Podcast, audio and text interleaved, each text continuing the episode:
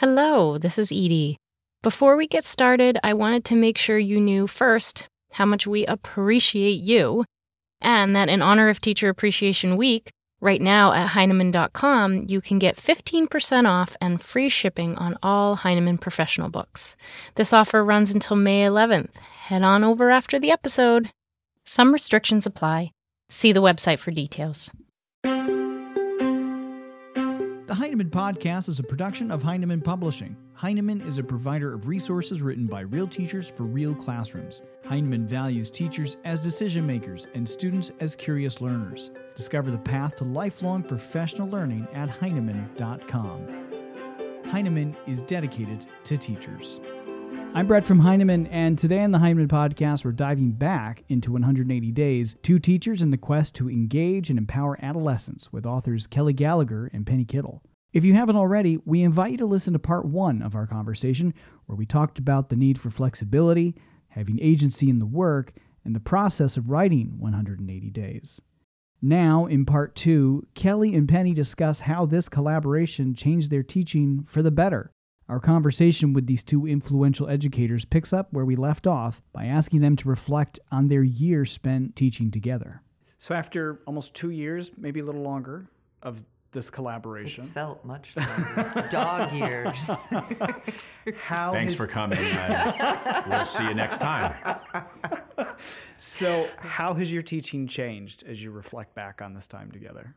In so many, so yes. many rich ways. I think that I, I have Kelly's voice in my head a lot, and there's oftentimes that he asks just the right question as I'm thinking through how I'm going to do something. We got very familiar with Voxer and would send each other messages. It's Penny in the Kennan High School parking lot at six thirty. I still want to do that a lot of times mm-hmm. because I'll think, I wonder what he would say about this kid because I'm not sure what I want to do here. And the part that's changed is that I realize all of the years that I was teaching alone that I could only know so much. I could mm-hmm. only see so much. And now all of a sudden I could see twice as much. And I sat beside who I consider to be a master teacher. I watched him with his students, the kindness and the generosity and just this ability to take something difficult and make kids want to learn it was something that I could just stand next to and go, I've got to do that. Just what he did. So I feel like I'm a bit of a Kelly clone in a lot of ways. Oh, you're being way too kind, but yeah. I, I would suggest, you know, I could go chapter by chapter in the book we wrote and say, this is Penny's influence here, this is Penny's influence mm-hmm. there. I mean, I literally could could spend a long time on that. I'll just suggest one that's a major, major influence. I mean, I, I think it took me thirty years to figure out how do you confer mm-hmm. with a kid in your room when you have thirty-eight kids in the room. And in the year that we did this project together, our ninth grade classes, I had thirty-eight students in the room. So what do you do with the other thirty-seven when you are meeting one-to-one? And I'd even back up from that and say that the value of that one-to-one time is something I always knew, but couldn't really get my head around philosophically, and I couldn't get my head around it. You know, how does that work when you have thirty-eight adolescents in the classroom? And just the conferring element alone transformed my teaching. And I think it's a question that a lot of secondary teachers have. Uh, and that one-to-one, shoulder-to-shoulder with a reader, or that one-to-one, shoulder-to-shoulder with a writer, really is the best teaching I do, best teaching we do in any given school day. To have Penny bring that into my life, uh, into my teaching life, it's just immeasurable, the effect that that's had on my kids. So I'm a reader. I'm just picking up this book. I'm reading the introduction. Thank you. As the authors, what would you want to tell me? How should I use this book?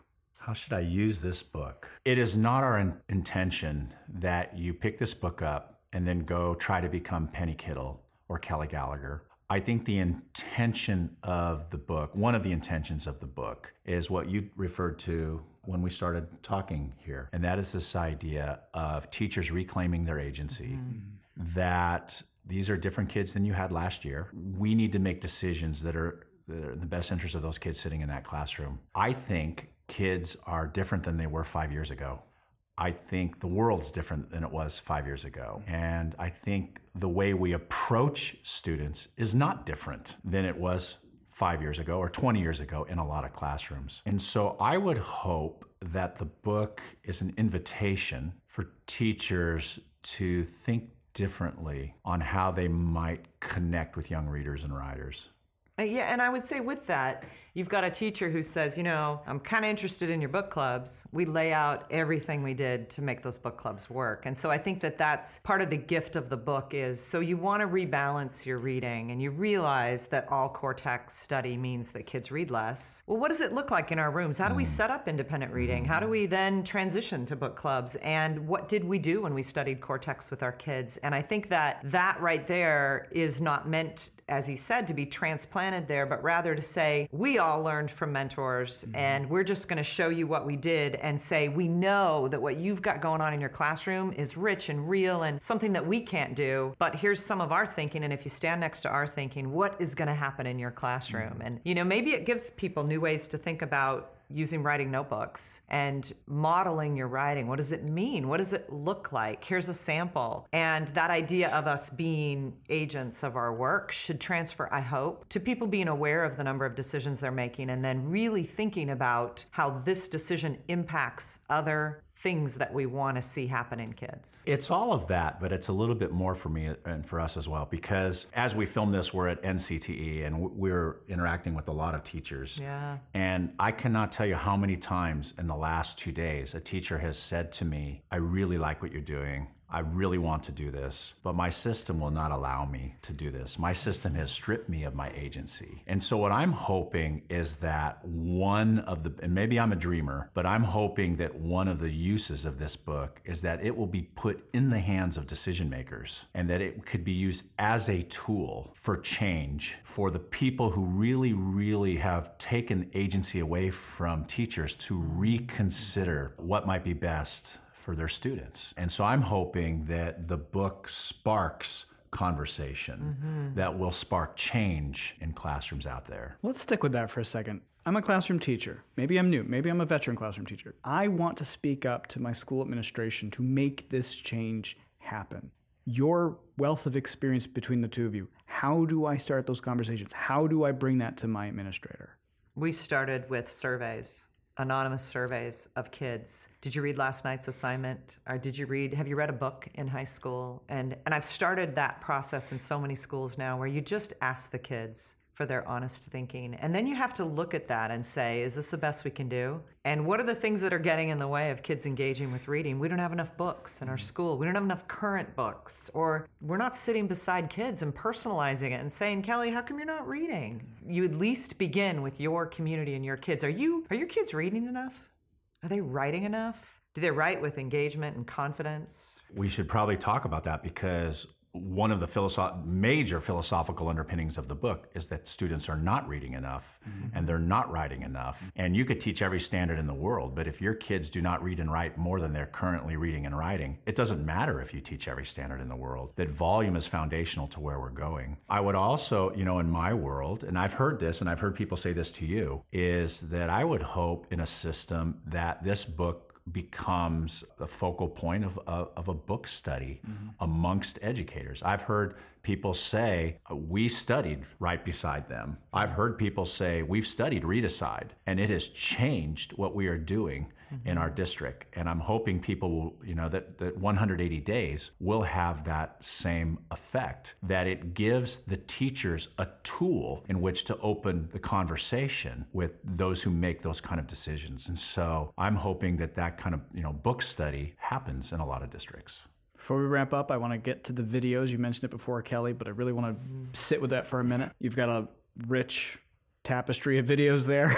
We do. Talk a little Hours bit about of what's footage. There. Two days that I taught in his room and two days he taught in my room. And we have, I don't know, thirty-five, forty conferences between readers and writers. And they're all live. There's nothing that, you know, we would approach a kid and, and try to figure out how to help them just like we do in our classrooms. And there are a lot of mini lessons. There's one section that I love where we use a passage study to do the book talk, to have the kids write, to revise, to share what we're doing, move it right into a mini lesson on introduction of what they're, I mean, it's like you can see the whole of right.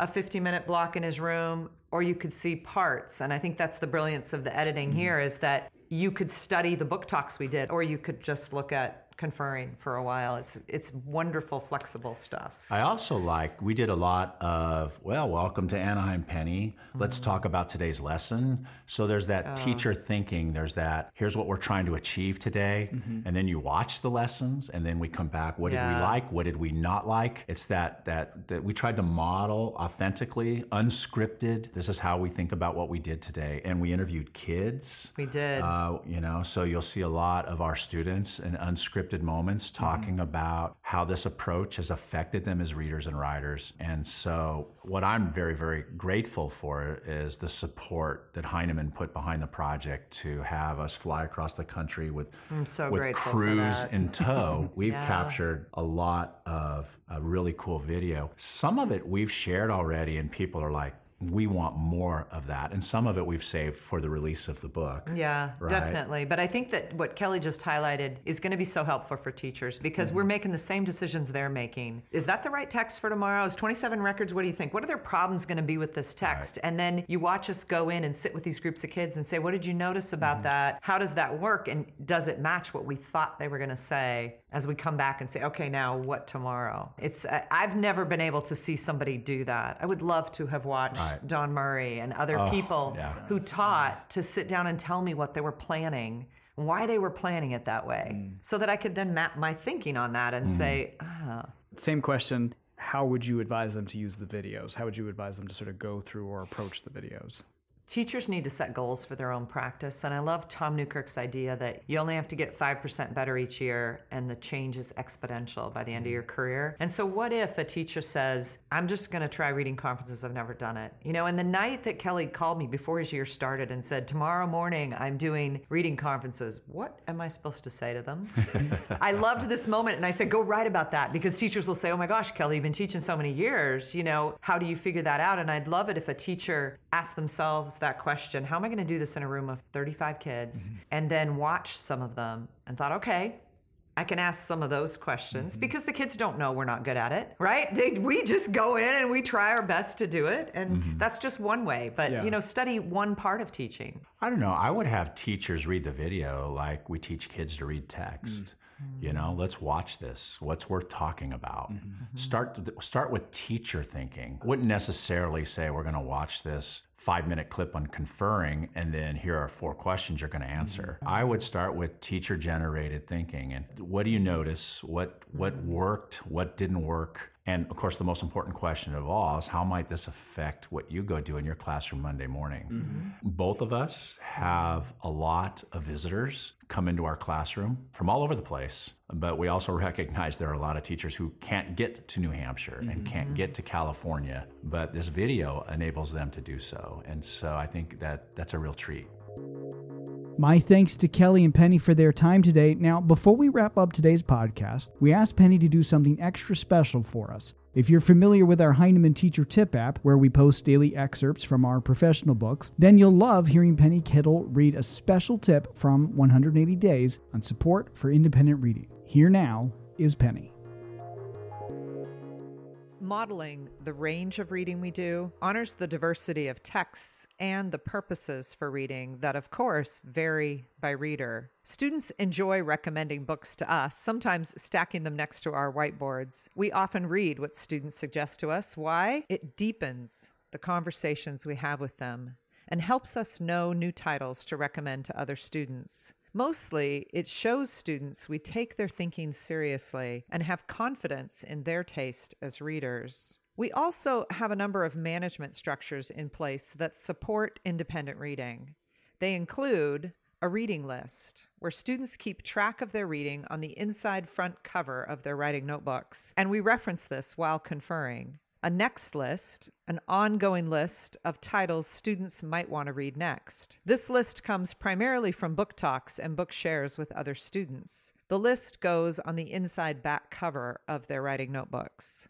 And a student recommendation shelf. Just like in a bookstore, students put sticky note reviews on the covers of books, and the books are displayed on a shelf. Dear Reader letters are inside the front cover of some of our books. Students recommend books by writing brief reviews on the inside covers. We believe students should have agency in the classroom library. We ask them to help us organize it, and students are invited to make suggestions for purchases for our classroom library.